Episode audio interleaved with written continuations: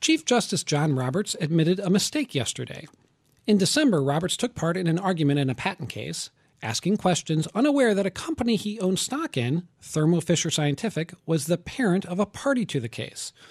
In a letter released yesterday, the court said Roberts had discovered the conflict and was withdrawing from the case.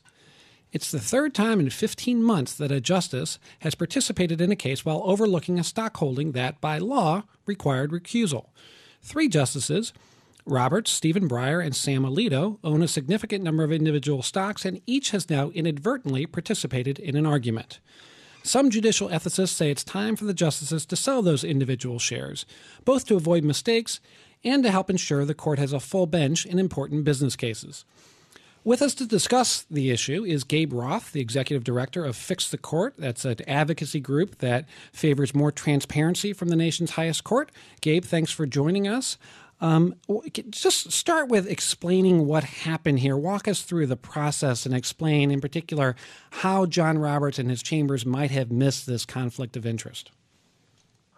Sure. So there was a case, as you mentioned, Life Technologies versus Promega, a patent case not so uh, different from the Samsung and Apple case that uh, that took place earlier in the term as well. And the case was argued in December. Um, in the uh, filings, it mentioned how a number of these companies have subsidiaries or are parts of other companies, but um, you know that was that was buried in that 51-page brief uh, by the petitioners, and it didn't it didn't happen until yesterday that uh, that the court and Chief Justice Roberts realized that he shouldn't have that he shouldn't have heard that case that one of uh, his holdings, actually a company that he owns about one hundred seventy five thousand dollars worth of stock in, um, was a was a, a party to the case, and, and under federal law, if you have a potential financial outcome in a case and you're a judge or a justice, you shouldn't participate. So you know it's uh, a little bit belated, but um, I'm glad that they that they noticed uh, the mistake and, and, corrected it. Uh, tell me something. In the case of Justice Alito, in the Walt Disney case, he actually cast a vote in that case. I mean, he, he didn't did. catch it in time. He did. I mean, his his stock holdings were were somewhat smaller, and is actually one of his his children owned about two thousand dollars in in, uh, in Disney stock, and there was a case where uh, ABC was a litigant, um, and, and it you know took about three years for for folks to figure that out. But uh, but yeah, I mean, I think the thing is with the Supreme Court is that there's no real outside or even in, internal within the judiciary ethics group that can really that's really looking at their stock holding and that's saying that you know if you make a mistake there are consequences. I mean, there, there's there's no consequences for for Supreme Court justices besides impeachment and you know, I don't think anyone's calling for anyone's impeachment over these issues, but I think it just raises the point that A, there should be some sort of internal ethics check that, that looks over these issues, and B, that the three justices, that's uh, Breyer, Roberts, and Alito, who own individual stocks, should divest from them and invest in the type of blended funds that are not likely to yield these types of conflicts. Well, well, Gabe, uh, I mean, this is clearly embarrassing to the court. Uh, no doubt that Chief Justice wish, wishes this hadn't happened and that, that he would have spotted the conflict earlier. But tell, tell us why it, it, matters beyond that. I mean, in this case, he is now out of the, the, the case, and it's not going to um, I don't know that there's any particular reason to think it's going to affect the outcome of, of the case. Uh, you know, these ha- things happen, you know, once every so often.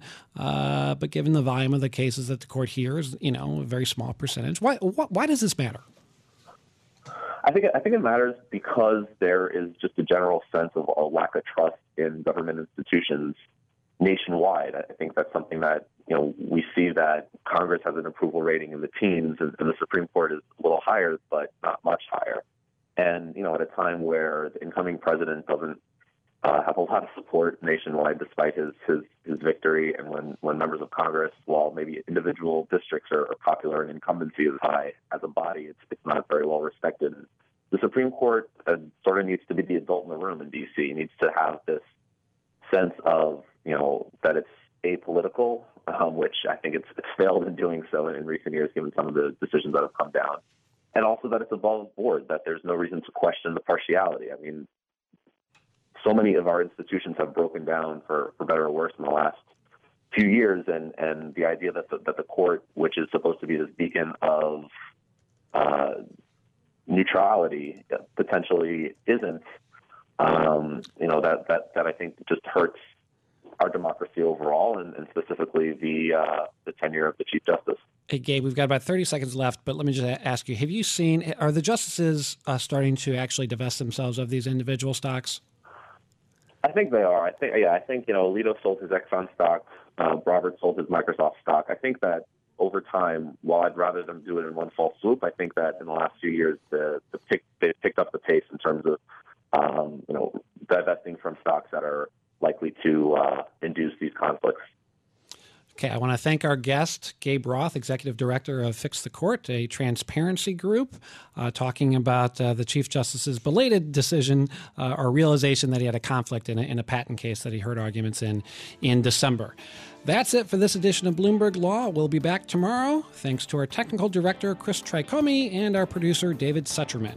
You can find more legal news at BloombergLaw.com and BloombergBNA.com, plus an invaluable website for the legal community at BigLawBusiness.com. Coming up on Bloomberg Radio, Bloomberg Markets with Carol Massar and Cory Johnson. Stay tuned for that. This is Bloomberg.